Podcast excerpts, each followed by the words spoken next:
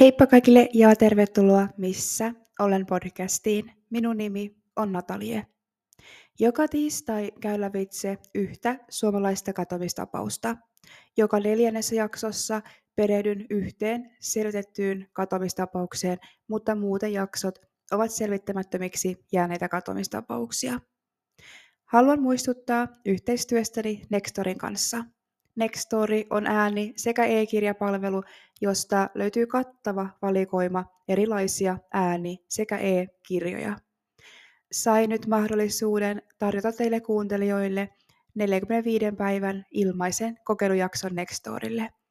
Eli saat rauhassa tutustua heidän palveluun ennen kuin päätät, jatkatko tilausta. Mene siis osoitteeseen www piste nextory piste fi kautta missä olen ja aloita ilmainen kuuntelujakso. Linkkaan jakson tietoihin suoraan linkin.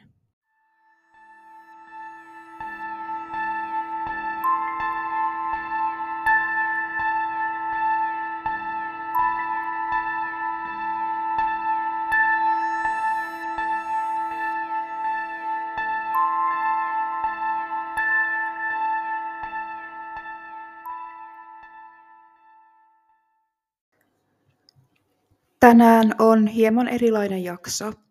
Kerron kolmen miehen katomistapauksesta. Nämä miehet katosivat erilaisissa olosuhteissa ja eri paikkakunnilta. Halusin kuitenkin yhdistää heidän tapaukset saadakseni tehtyä pidemmän jakson ja myös sen takia, sillä heistä ei ole paljon tietoa saatavilla. Ari Storm katosi kahdeskymmeneskolmas toukokuuta vuonna kaksituhattaneljätoista Järvenpäässä. Hän poistui aamuyöllä kotoaan, eikä häntä ole sen jälkeen nähty. Ari oli kaksikymmentäkuusivuotias nuoren miehen alku. Arin lapsuudesta ei ole paljon tietoa saatavilla. Se kuitenkin tiedetään, että Ari asui sijaisperheessä nuoruudessaan. Arilla oli ollut myös huumetaustaa, josta kerron myöhemmin hieman lisää. kahdeskymmeneskolmas päivä toukokuuta aamuyöllä Ari katosi kotoaan Haltianpolulta Järvenpään Jampan kaupungin osasta. Sen jälkeen hänestä ei ole havaintoja.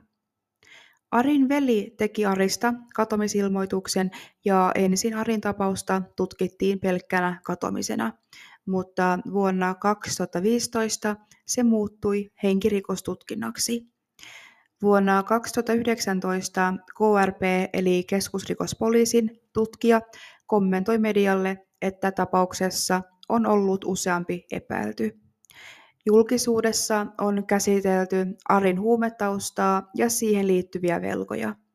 Tapauksen tutkinnanjohtaja ei ota kantaa oletettuihin huumevelkoihin, mutta kertoi, että Arilla on omanlaisensa henkilöhistoria, mistä löytyy myös rikoksia. K R P:llä on käsitys henkirikoksen tekotavasta ja mahdollisesta motiivista. Poliisi uskoo, että henkirikos on tapahtunut jossain muualla kuin Arin asunnossa. K R P epäilee myös, että teossa on ollut selkeää harkintaa ja suunnitelmallisuutta, ja sen myötä nimike on kaikkien vakavin, eli murha. Ja poliisilla on myös jonkinlainen tieto myös tekotavasta, mutta tosiaan Arin ruumista eikä tekovälinettä ole vielä löydetty. Murhasta epäiltiin vuonna kaksituhattaviisitoista järvenpääläistä keski-ikäistä miestä, joka kuului Arin ystäväpiiriin, mutta hänet vapautettiin myöhemmin. K R P:n kuulemat muut henkilöt ovat olleet tutkinnassa erittäin vaitonaisia. Arin katoamiseen mikään ei viittaa siihen, että hän olisi itselleen jotain tehnyt tai että hän olisi kadonnut vapaaehtoisesti. Henkirikos ajoittuu katoamisajan kohtaan. Tässä ei ole meidän nähdäksemme kysymys siitä, että henkilö olisi kadonnut ja hänet olisi sen jälkeen murhattu. Eli katoaminen ja henkirikos ajoittuvat yksi yhteen, tutkinnanjohtaja kommentoi. Motiivia ei siis ole pystytty sanomaan täysin varmaksi.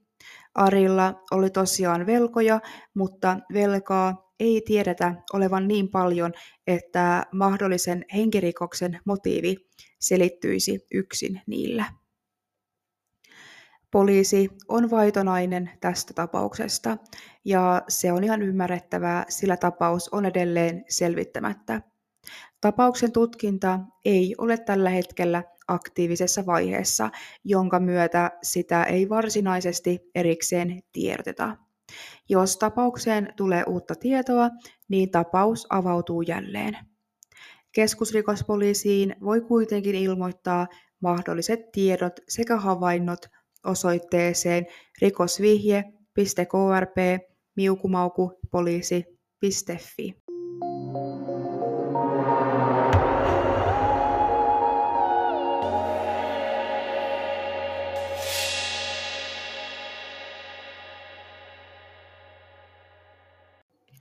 Jari Salminen oli neljäkymmentäkahdeksanvuotias mies, joka katosi Kuusankoskella vuonna kaksituhattakahdeksantoista.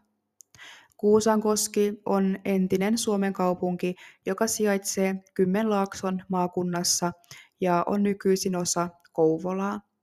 Jari Salminen nähtiin viimeksi kymmenes helmikuuta vuonna kaksituhattakahdeksantoista Jaalan Paljakassa Vuohijärven pohjoisosassa olevalla vapaa-ajan kiinteistöllä, josta hänen oletetaan poistuneen jalkaisin.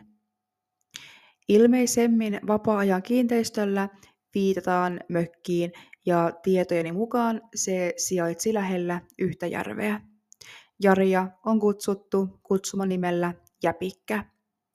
Jari on yksi monista, jota media on täysin unohtanut vuosien varrella.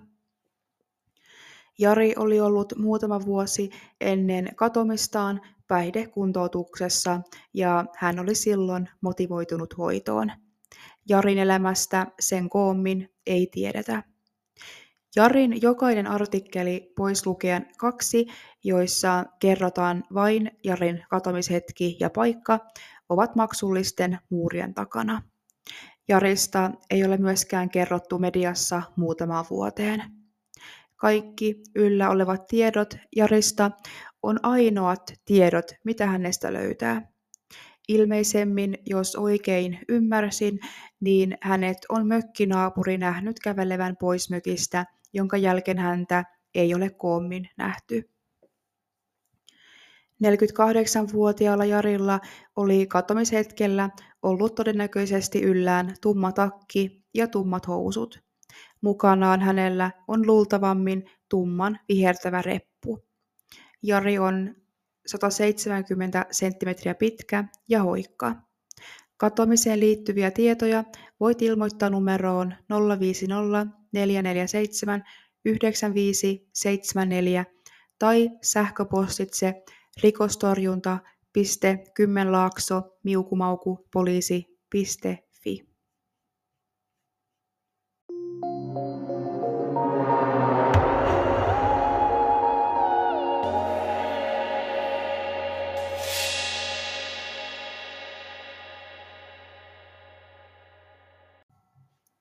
Maanantaina kahdeskymmenesviides heinäkuuta vuonna kaksituhattaseitsemäntoista Oiva Vepsä vietti aikaa kesämökillään Lieksan Särkivaaralla. Oivan kesämökki sijaitsee osoitteessa Särkivaarantie kaksikymmentäkahdeksan Lieksa. seitsemänkymmentäviisivuotias Oiva oli hieman yli sata seitsemänkymmentä senttimetriä pitkä, hoikka mies, jolla valokuvan perusteella oli hieman partaa. Noin ilta seitsemän aikoihin Oiva päätti jostain syystä poistua kesämökiltään. Hän lähti mökiltä liikkeelle kävellen. Yllään todennäköisesti urheilukerrosto, puutsit ja mahdollisesti myös päällystakki. Mökin poistumisen jälkeen Oivaa ei ole enää tavoitettu. Oivan katomisesta ilmoitettiin todella nopea poliiseille, ja pian poliisi sai tietää, että Oiva sairastaa Alzheimeria.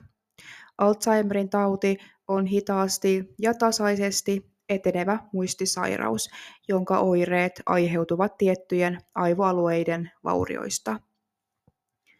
Taudin esiintyvyys lisääntyy iän myötä ja se on yleisempi naisilla kuin miehillä. Ei ole tietoa, kuinka pitkään edennyt Alzheimer oli Oivalla. Siitä huolimatta Oiva olisi tärkeää löytää mahdollisimman nopeasti. Poliisi aloitti etsinnät heti ja he kutsuivat apuun Rajavartiolaitoksen sekä Vapepan. Oivaa etsittiin maastosta useita päiviä suurella väkijoukolla. Etsinnät olivat kuitenkin tuloksettomia. Oivaa ei löytynyt mistään. Oiva on julistettu kuolleeksi. Hänet julistettiin kuolleeksi noin vuoden katoamisensa jälkeen. Tämä johtuen varmasti hänen sairastamastaan taudistaan, jonka vuoksi ei odotettu sitä viittä vuotta, mitä yleensä odotetaan henkilön kadottua. Vaikka Oiva on julistettu kuolleeksi, niin kaikki vihjeet ja havainnot ovat silti tärkeitä. Ne voit lähettää sähköpostitse osoitteeseen vihjeet itä suomi miukumaukupoliisi piste fi.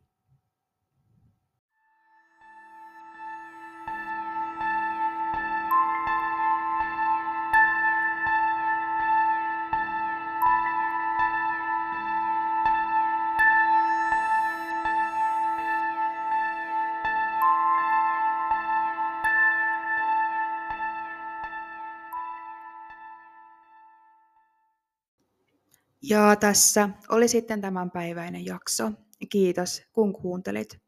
Haluan vielä nopeasti keskustella siitä, kuinka surullista on, että kerroin tänään kolmen henkilön tapauksesta ja silti tästä jaksosta tuli näin lyhyt.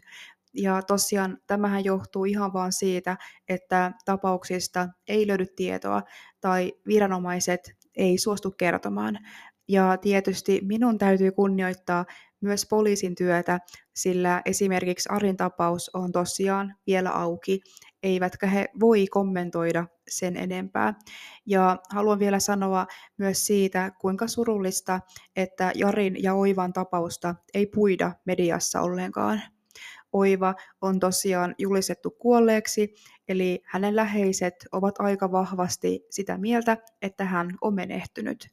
Olisi kuitenkin hyvä saada hänet jäänteet löydettyä, että hän saisi hautajaiset. Myös Jarin tapaus olisi hyvä saada päätökseen. On niin kummallista, miten ihminen voi vaan kadota tuhkana tuuleen. Näitä tapauksia on vaan liikaa täällä Suomessa ja tietysti myös ulkomailla.